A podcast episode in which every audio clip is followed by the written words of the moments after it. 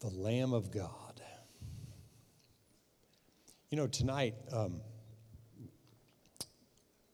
sharing a few things um, along the title that we wasn't here last week, but I, but the last time I preached was my title was God's Way, and um, it, it it's it, it's got to become in our lives. It's got to become exciting to live in this earth. It's for us, it's got to be an exciting thing. Um, because, you know, I mean,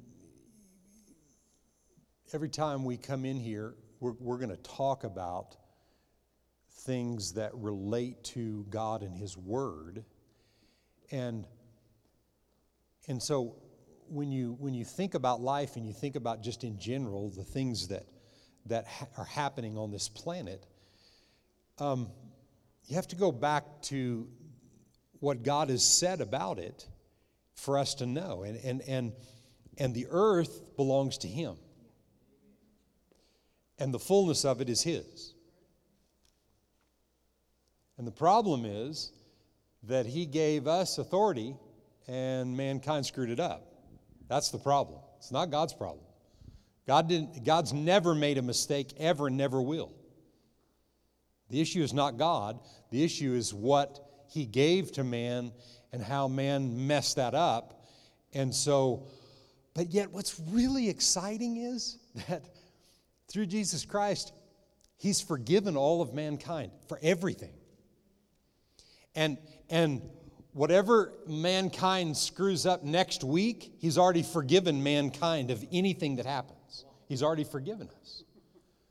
So where we've got to be motivated in the earth, we've got to be actively motivated about living today, right now, and being responsible for what we do with what we have.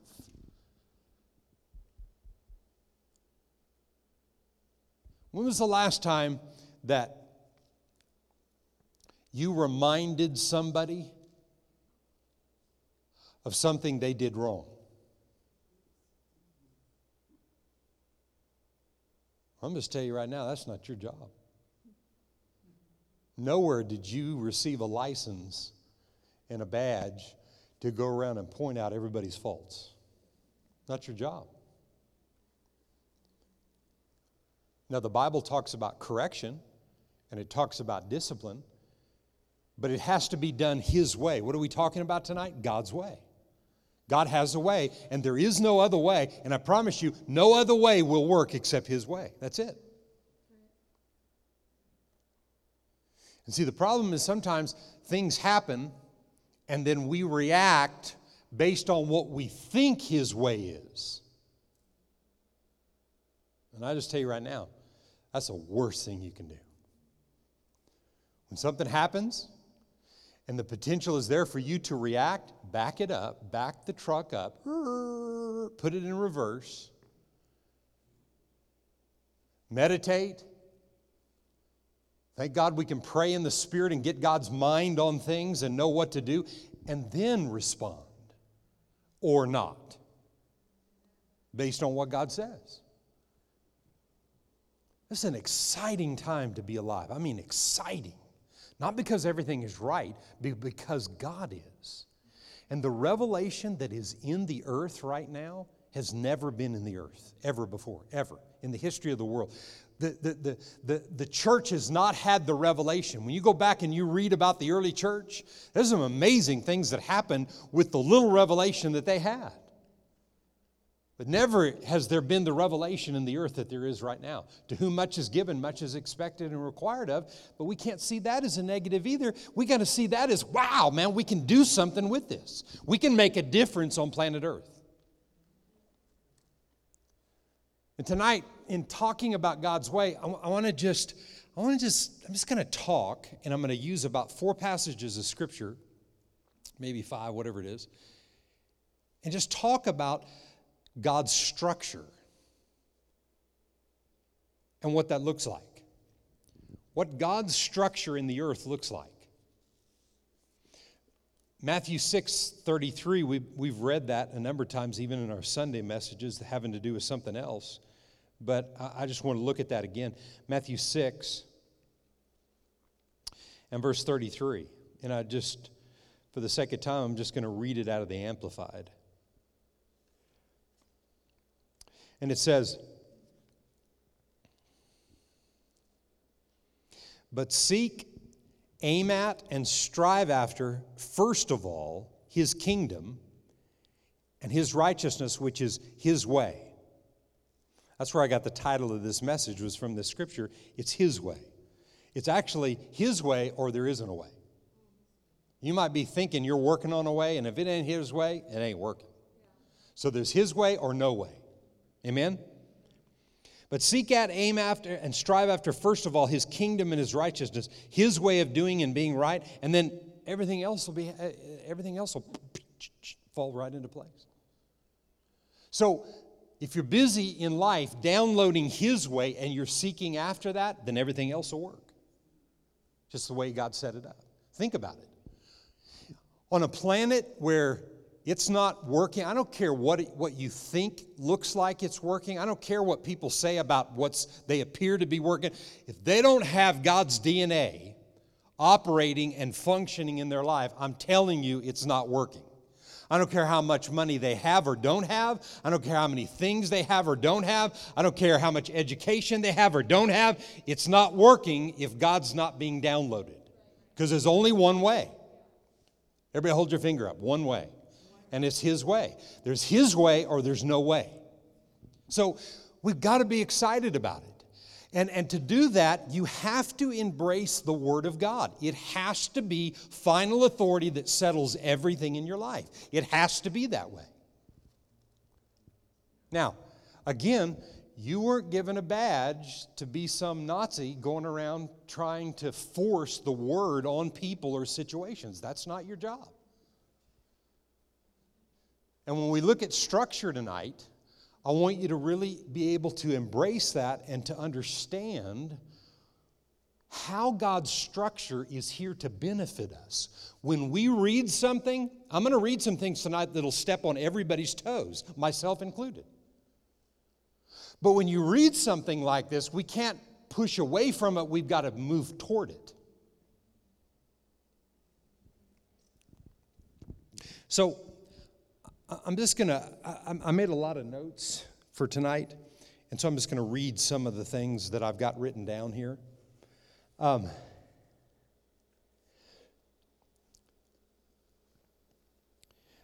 so when I bring a message like this to you, I've dug this out so that you can dig.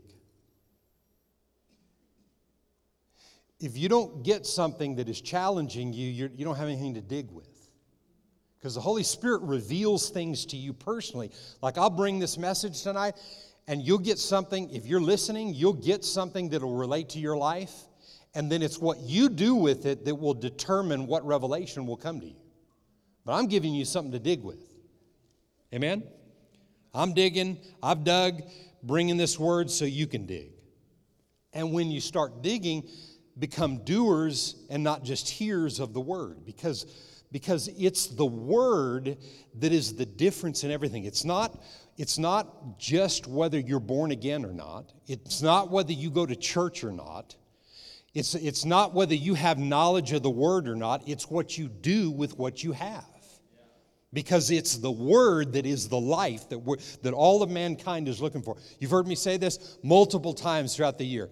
Everybody on planet Earth is looking for God. Whether they know it or not, everybody's looking for God. Because when you find God and you find revelation like I'm talking to you about tonight, why, nothing else matters. You can't settle for anything less than who God really is. Because he made you. You are a part of his D N A, whether you know it or not. All of humanity was created in the image of God. We're all part of God. We all came from him. And the fact that we came from him, the only thing that makes us work and operate is him. So I want to give you some structure in what that looks like. I'm going to start in First Timothy three. That was a long introduction, right? First Timothy three. and verse one.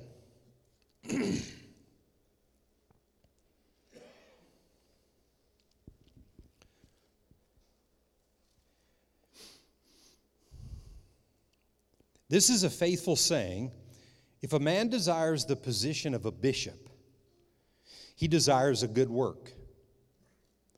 A bishop then must be blameless, the husband of one wife. Let me, let me, let me say this about bishop. A lot of times we can get, we can think a lot of things about that. But what a bishop is is an overseer.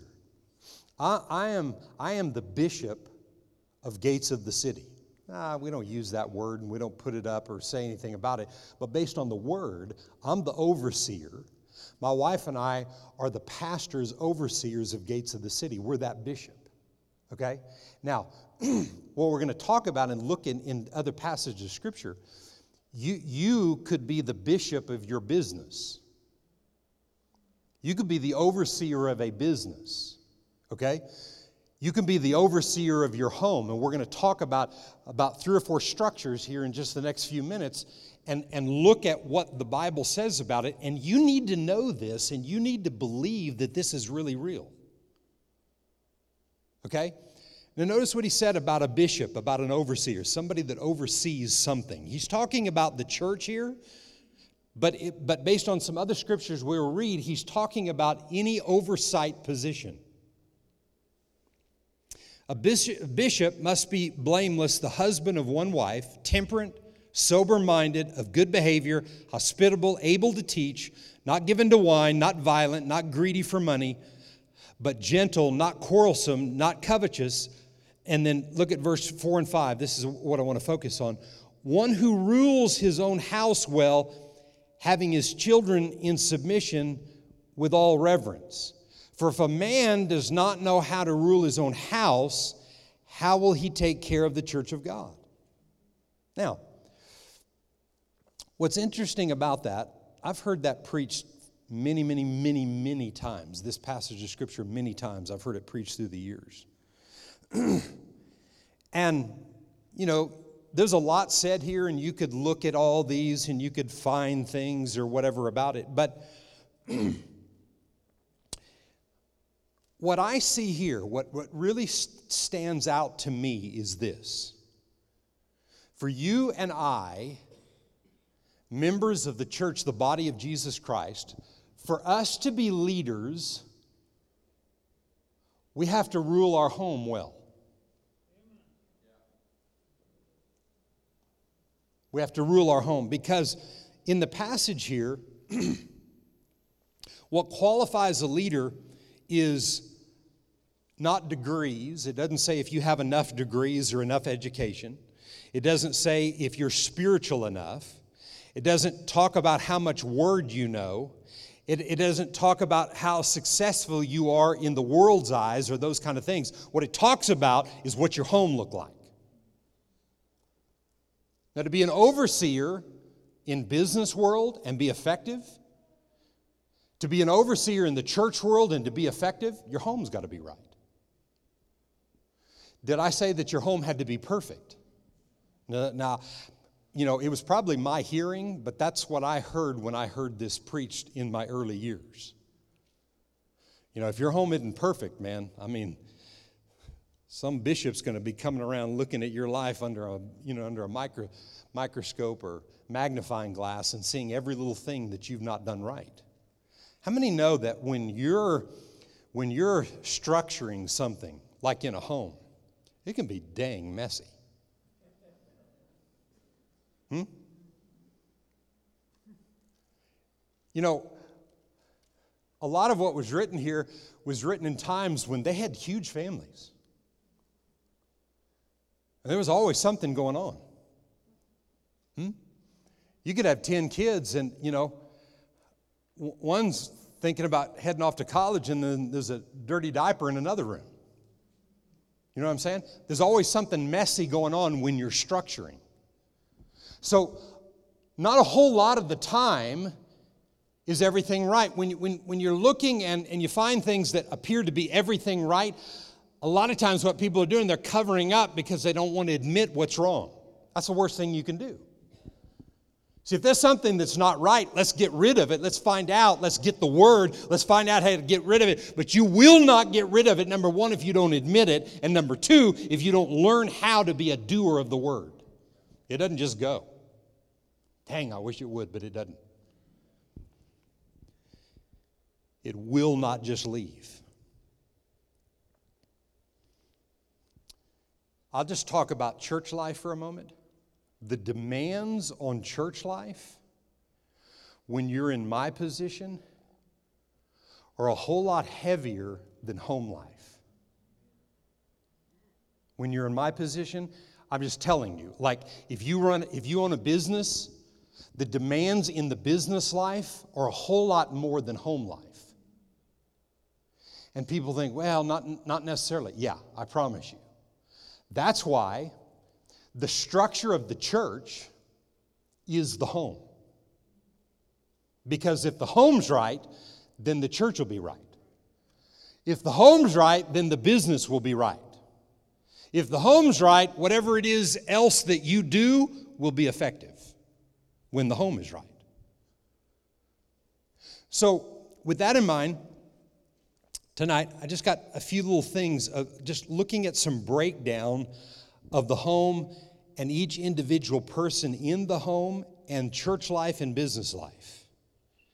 And so just bear with me as, as we go through a few things right here. Um,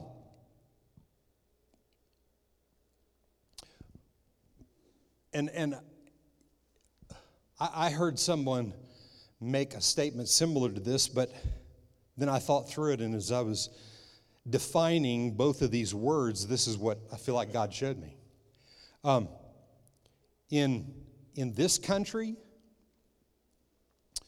in, in this nation, we live in a democracy. And it's the best form of government that's out there.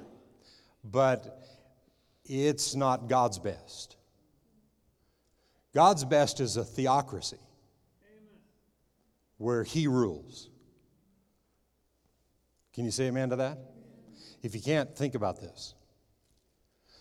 The reason there's a democracy in a world and an earth that belongs to him, the reason there's a democracy is because of Adam and Eve. Why is there a democracy? What, what happens in a democracy? It's, it's, it's government of the people for the people. And it creates check and balances. Why? Because we can't be trusted.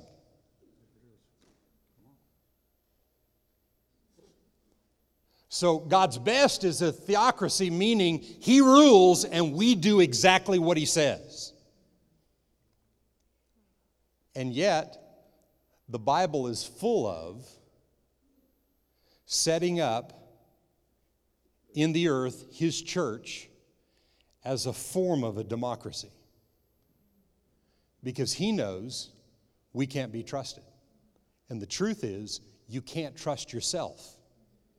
That's why you need something and somebody that's higher than you are. You need somebody that you purposely submit to. That's God's structure and God's way of operating in the earth. He set it up that way, and that's the way it has to be.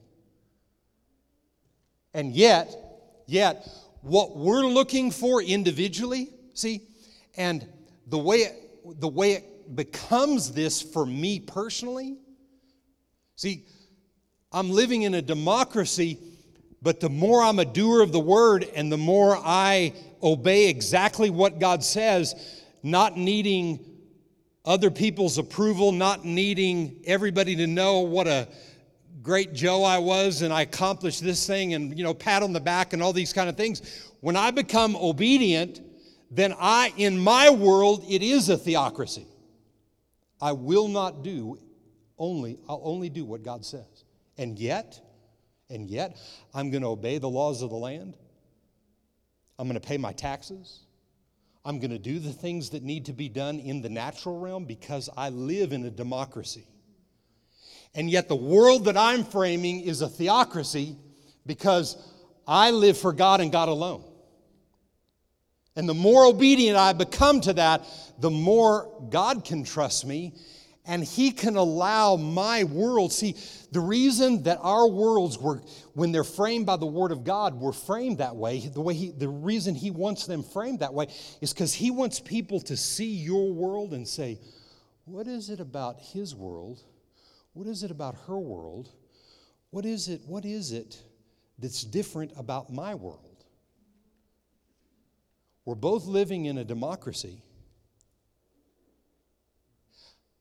yet the world I framed for me to live in is this way. He says, I do. Where do we get that structure and where do we get that picture from? All through the Bible. Let's look at a couple things.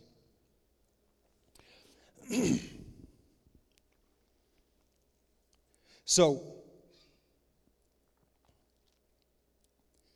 the authority of an individual is, okay, the three parts of my life, okay, I'm just talking about myself, I'm talking about all of us, but individually, the three parts of our life is spirit, soul, and body, right? I am a spirit, I have a soul, I live in a body. What determines what my body does? What determines what my body does is determine the information that is going to control it.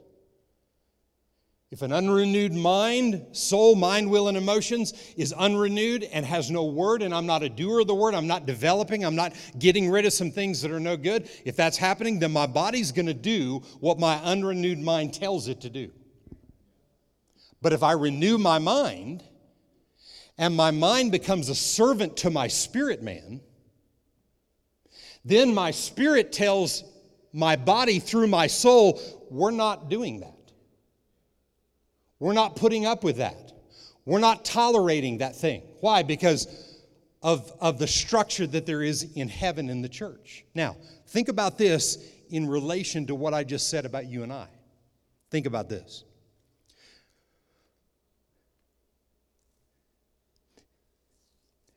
So, in the home, this is God's word about the home, okay? There's three parts to the home. First part is the man. And he's to be a husband when he's married. And once he's married, is the, the plan is to have children. Some people do, some people, I'm just saying that, that those are the three hats that God talks about the man wearing. He's a man, number one.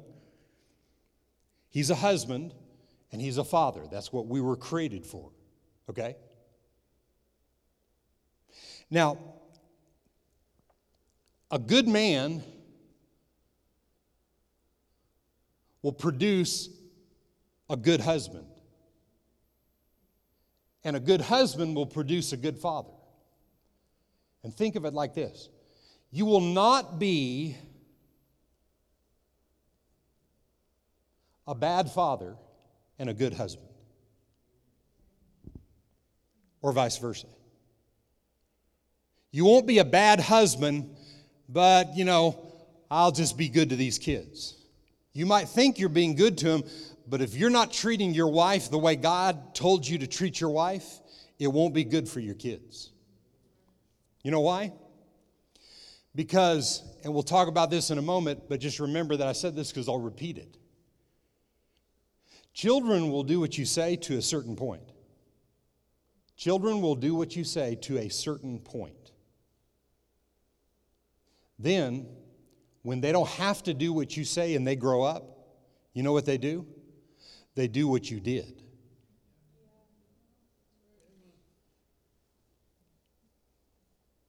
They will end up doing what you did, not what you said. I'm just talking about this. God's plan. It's His way, right? And remember what I said earlier. See, no matter where you're at today in life, God takes us right here, right where we're at, right here, and he, and he shows us how powerful that we can be today to accomplish any and everything that we need to accomplish today on. Anybody do something this week that you wish you hadn't done? Anybody? Few hands, okay? You wish you hadn't done, okay? So when in the next couple of days are you going to go back and fix that? You can't. You already did it. I mean, you can make up for it. You can, you know, if you said something ugly to somebody, you can go repent, but you can't take that back. It's already done. Tomorrow, I mean, yesterday is over. Tomorrow is coming. If I realize I'm spirit, soul, and body, and I'm applying the word, and I'm dealing with my soul and renewing my mind and empowering my body to have control over how I respond in every situation, then I won't find myself in cleanup mode all the time, always having to repent. I'll find myself stopping before I make stupid mistakes. That's where you begin to frame your world in this theocracy that is the kingdom of God. Man, that's a good point. The kingdom of God is a theocracy. It's not up for vote and debate. If God said it, that's the way it is. But you got to dig it out. I've spent years getting revelation and pieces of what I'm sharing with you tonight, and I'm just sharing just a little little nugget of it. You've heard me share along these lines, but I've never shared like this. This Sunday, you'll hear a message I never shared like that before. Because I'm not just re-preaching something I've preached before. I want to hear what God has to say. Huh? He's telling us. We're living in a time when you want to structure. You don't want to be afraid of structure. In our Men Meet, in our, our uh, Men Make Men uh, series that we started on Monday. Man, guys, was that good or what? Man, it was awesome. But in that Men Make Men, um, he talked about structure in there. And he said, you know, I can hear, I can feel people. I mentioned structure, and I can feel the men going, oh, my gosh, I have to do this and I have to. It's not I have to do, it's we get to. God's way is a liberating way. We get to be obedient, not have to be. We get to. And, and, and he's already done everything for it. All we got to do is just say, yes, sir, I'm just going to do it. I'm going to do it. I'm going to do it every single time. I'm going to do it, do it, do it, do it, do it. Amen?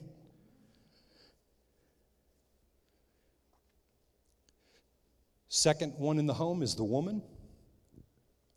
To be a wife, to be a mother. Right? Same thing. A good woman will be a good wife and a good mother. You will not be, you will not be a bad mother and a good wife. You might think so, but the bad that is there in the way you're raising your kids will affect your relationship with your husband and everybody else around you. You may not think so at certain times, but eventually it will. See, you, you know what? You know what's the good thing? This is the thing. This is what I'm trying to say to you tonight. And I'm just using the word bad. If there's any bad in you, in other words, that's not of God, just get rid of it. Well, Pastor, that's easier said than done. Not really. Not really. Not with things like that we give you from this place, that we preach from this place. When you get that, if you just do something, it, listen, the preached word will not set you free. But the preached word will position you to be able to receive revelation that the Holy Spirit, the true teacher, will reveal to you individually. So everybody sitting in here tonight, if your ears are open, you can get something from this message. And the Holy Spirit will just say, you know what? I want you to do that. Lee, I want you to work on this area right here. Huh? Dale, I want you to work on this. Right? Man, I want you to do this right here. Joey, I want you to work this. But each and every, every person as we're going around the room, he'll, he'll deal with something different in all of us. That's how great he is. So whatever that thing is that's not right, let's just get rid of it. We don't have to meditate, oh my gosh, if I just would have done that, if I just would have raised my kids right. And I'm not saying that there's not regret. I'm not saying that. Because you have to battle with that. Man, you can make a difference from today on by changing your attitude and your responses and the things that you deal with on a day-to-day basis. You can change things from today on. And remember, You're not the sheriff in town to remind people of all their mistakes. That's not you. you and listen, if you're doing that, that's bad. Say that's bad. Get rid of it. Get rid of that attitude. Get your focus off other people and meditate on the things that you need to be dealing with so that your life can be ready to help other people. You know what a ready person is full of? Mercy. A ready person who is dealt and is dealing with themselves is not judgmental.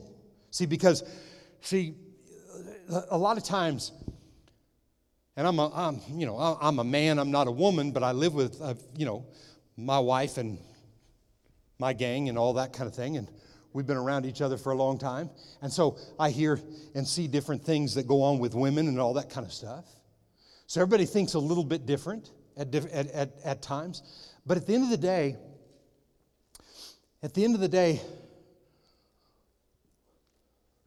what was I going to say?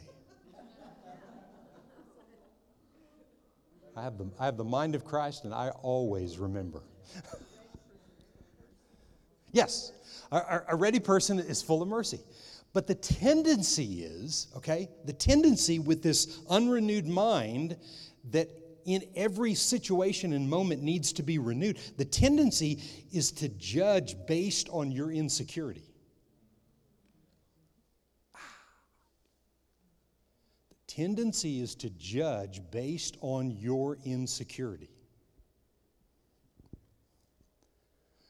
So what is that?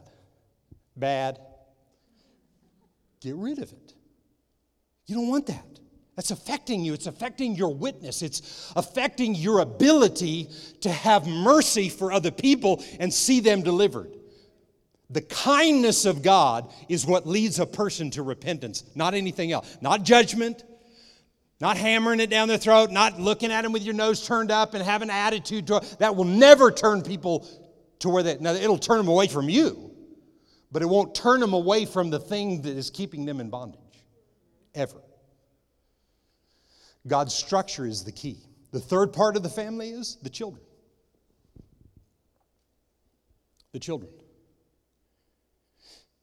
And in, in, in, in the world we live in, children are raised, and, and what parents that are taking responsibility for them, what I realized early on, what someone told me was, your children are not yours.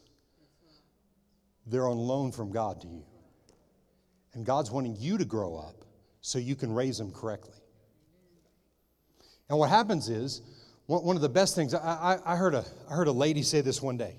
She said, you know, I, I will never allow my children to be responsible My, my older children to be responsible for the younger children. I heard someone say this. And I, I remember, it was a long time ago, and I asked my wife, she and I were ta- I was asking her about it, and we were talking about it. And I thought, you know, I can understand what she's saying. Don't, don't put the responsibility on a fifteen-year-old to raise a four-year-old. Now, now there may be a situation where that, that has to happen. I mean, there's no, there's no w- other way around it. But I'm talking in a setting where you're working at things. Don't put that responsibility on an older one to raise them, but put the responsibility on an older one so that they'll be responsible to help out in those situations. See, that's what we're to do. Third part of the family is the children, and the children were created to obey and do what their parents said. And if they do, they'll live long on the earth. Is that a good thing? So when it talked about husbands in these three parts, and, and, and I, I wrote this down um, with, with, a, with a husband, husbands were created to love their wives and to give themselves to their wives. Wives were created to submit to their husbands in the marriage relationship.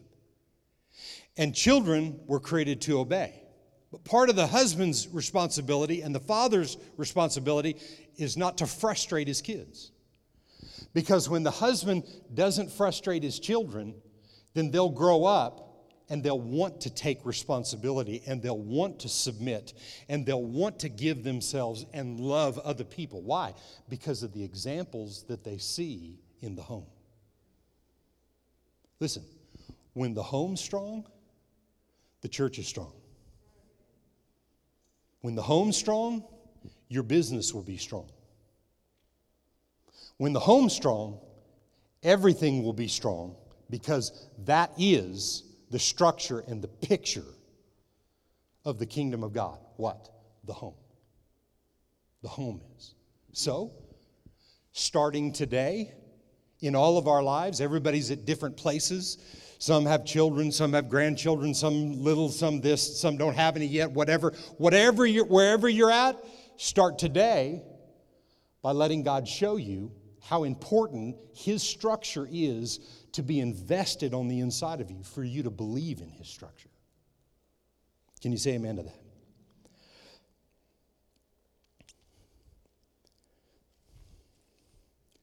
So, just a couple things, and I want to read these last two passages of Scripture that I have. First one is found in Ephesians four.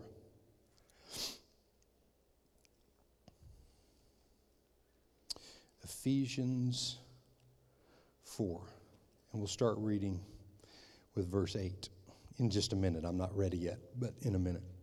Um,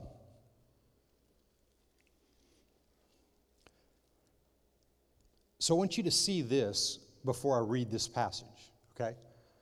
So in heaven, there's the Father, the Word or Jesus, the Son, and there's the Holy Spirit. On earth, we find from the Scripture that there's the Father. Jesus did everything the Father said, not anything else but, but the Father, and He did it perfectly, right? Then Jesus said He was going to send the Holy Spirit, and the Holy Spirit would remind us of everything Jesus did. So what's the church's responsibility? Church's responsibility on the earth is to do everything that the Spirit of God tells us to do, because Spirit does what Jesus said. Jesus only did what Father said, so what we're actually doing in the earth is everything Father says. That's the theocracy. That's, that is the kingdom of God in the earth, doing things God's way. If there's ever been a time on planet Earth, I don't know, I haven't lived in a lot of other times, but in the time I'm living in, I hear other people say this. Never before has there been a time where information is trying to dilute and downplay the validity of God's Word. Never before.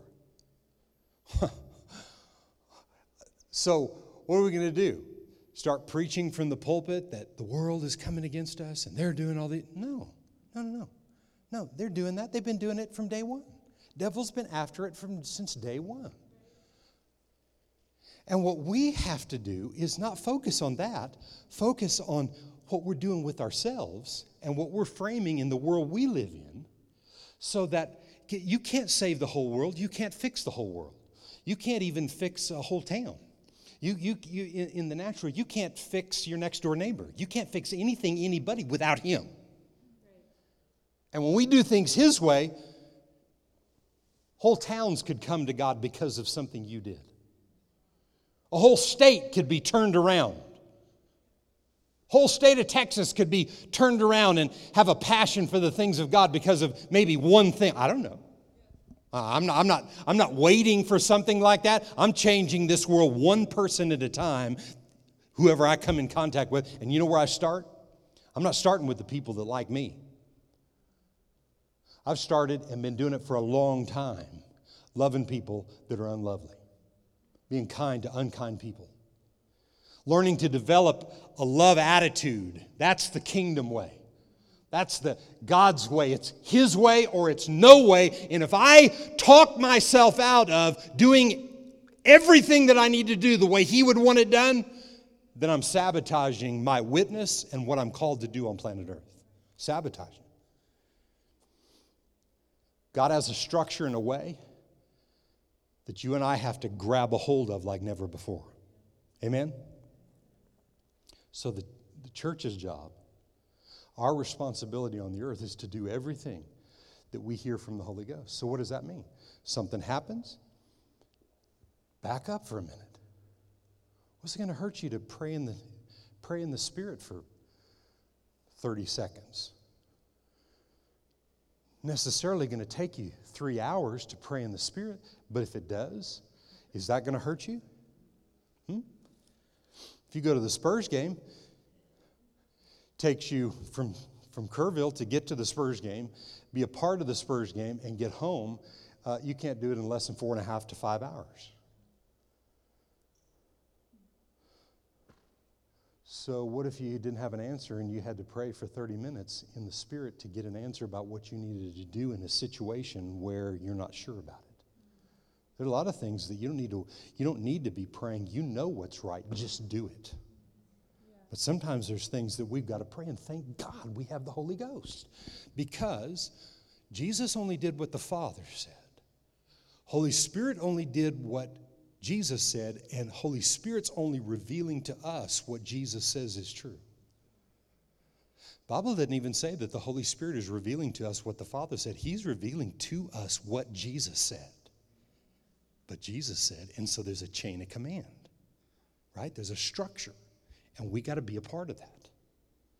And if we stay connected to that, there's no end to the floodgates of heaven pouring out and opening up in your and my lives like what we've ever seen before. Ephesians four and verse eight. Therefore he says, when he ascended on high, he led captivity captive and gave gifts to men. Now this he descended, what does it mean? But that he also first descended into the lower parts of the earth. He who descended is also the one who ascended far above all the heavens, that he might fill all things. And he himself gave some to be apostles, prophets, some evangelists, pastors, and teachers for the equipping of the saints, for the work of the ministry, for the edifying of the body of Christ, until, until we all come to the unity of the faith and the knowledge of the Son of God. What did he give? He gave, he gave more than just one person. He gave different parts. One person has a part, but I'm a past, I'm, I'm an overseer. I'm, I'm an under shepherd of gates of the city. I am today, but I'm not the under shepherd of some church in San Antonio or in New York City or some other part of the world, right? So all, all of these responsibilities are sectional. There's not one prophet that is the prophet over the whole world or over a whole nation or over a whole city. When we have our Word First conference at the beginning of the year, we'll have people come in that have different titles. When Pastor John comes, and he'll be here for Word First conference, when Pastor John comes, he, he has a pastoral anointing, but he has an apostolic anointing. And he'll bring something to help set in order and in place things here that need to be set in place. That's what happened. God set it up that way so that we would receive from the different parts. But what is he trying to do? He's creating in us an attitude and a person, becoming a person who frames their world, realizing that God's the only one. Getting rid of all the voices and all the thoughts and the ideas trying to tell me that there's fourteen different ways and you could choose this way or that way or this way or that way. The deal with the Bible is, it's very clear. There's only one way. Amen? But that one way will never be a one way in the earth. That one way is only a one way inside of me, inside of you, inside of each individual person. Then we choose to submit to a democracy in the church world that's getting closer to a theocracy than ever before.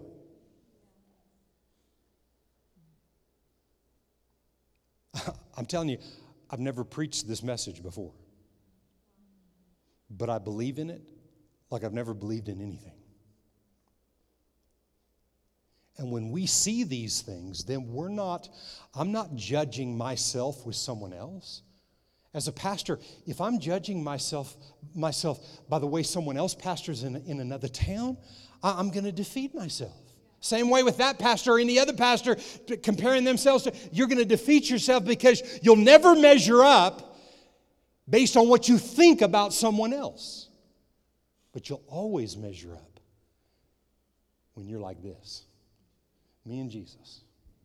I'm going to learn from other people. I'm going to glean from other people. I'm going to listen to other people's messages. I'm going to, I'm going to do that. I'm going to process it, but I'm going to judge it, make it a part of my life. And as I do that, then I become and I come to this place where I, I, I want to come to the till time. He says, until we all come to the unity of the faith and the knowledge of the Son of God, to a perfect man, to the measure, the stature, the fullness of Christ. And I, I just know, because I know this dispensation of time, that that's a heavenly party that we're all going to have together. And I can't wait, right? Can't wait. But yet I can wait because I'm not done here. I got lots to do on this planet. We got a lot to do here, and we got great resistance against us, but rejoice. It's all right. God's got it all under control. I mean, I'm telling you, we just have to connect with Him. He has to be the one. I get all my information from Him. I get all my revelation. I get information from a democracy. Different people preaching different messages, but then He's going to reveal to me what's right for me. And then I'm going to add that with great mercy and great compassion and great submission and great understanding to the church of all of us. Then I don't have to slap you around if you don't believe exactly like I do, or you don't have to make fun of somebody else because they don't believe everything the same way you believe. Nobody's going to believe everything that you think. That's bad. Get rid of it. Think more highly of yourself than you should. You're the only way. A lot of years at the Southwest Believers Convention, there's people out there with signs, and they're yelling and screaming and telling us that we're believing, you know, in false people and false prophets and, you know, money grubbers and all, I mean, all kinds of stuff. And they're out there. and, and one day I stopped one of the guys years ago, and I asked him, I said, "You don't have anything better to do than this?" I said, "Nobody's hurting anybody over here. Nobody's asked for a dime. Come in here, come inside here. They receive offerings, but you don't have to give anything. The conference doesn't even cost a dime." "Oh, it does. There's got to be some fee." There's no fee. You can walk in this place, never give a dime, and sit here for six days and receive the word. Well, but they do this and this and that. I, I'm, I, and I kept asking him, "You don't have anything better to do than this?" And my heart just broke for this guy. I mean, he was a piece of work, too. To lambaste someone else and come against someone, you don't have to agree with them. You don't have to agree with everything that everybody says, but you do have to love people. And there was no love in what was going on. But, you know, I can't judge that because I've been ugly to other people, too, you know? I'm done after I read this. First Peter chapter two.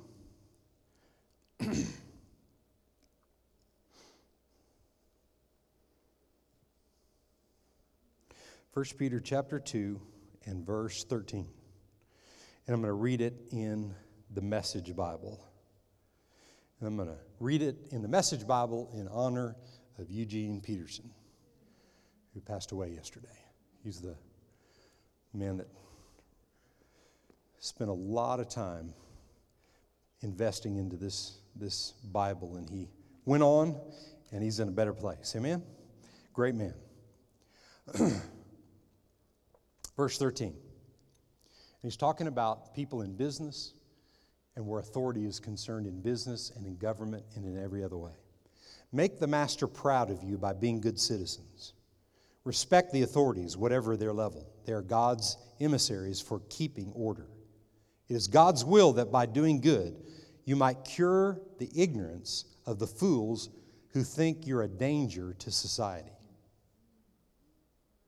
And people do. The world's way thinks if you do good, even when people are being ugly to you, that you're a danger.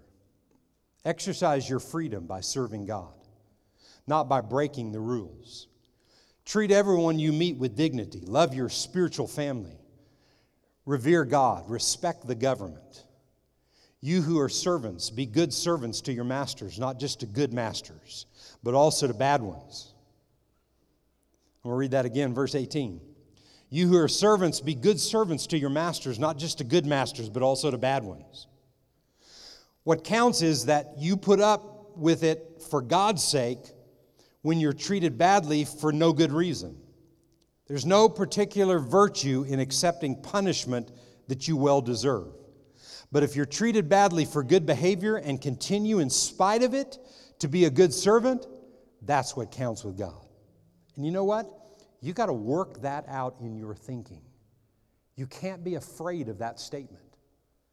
I'm not talking about if you're being abused or you're being hurt by, by another person or, or whatever. I'm talking about when you know that you don't need to complain about the way they're acting. They're acting the way they're acting because they got issues and problems in their life, and you're here to be here to see them set free. That's what he's talking about right here. You got to work that out within yourself, and you got to be willing to do it. He said that's what counts. This is the kind of life you've been invited into, the kind of life, life Christ lived. He suffered everything that came His way so you could know what it would be, what, what could be done, and also how to do it step by step. That's what we've been talking about tonight, and that's what He did. He showed us how to love the unlovely step by step. Amen? He never did one thing wrong, not once said anything amiss. They called Him every name in the book, and he, and he said nothing back. He suffered in silence, content to let God set things right. He used His servant body to carry our sins to the cross so we could be rid of sin, free to live the right way. His wounds became your healing. You were lost sheep with no idea who you were or where you were going. Now you're named and kept for good by the shepherd of your souls. That's who we are. And He has a way that there is no other way. And when you stay connected to that way, there's no end to what can be accomplished. What we talked about tonight was God's way of structure in the earth. Just a piece of it, just a little bit of information. But I'm telling you, if you'll embrace it, you'll take it, you'll do something with it, you go back and listen to this word again, and meditate on it, it will give you, it will give you information that the Holy Spirit can reveal to you to make a greater difference in your life. How many believe that tonight?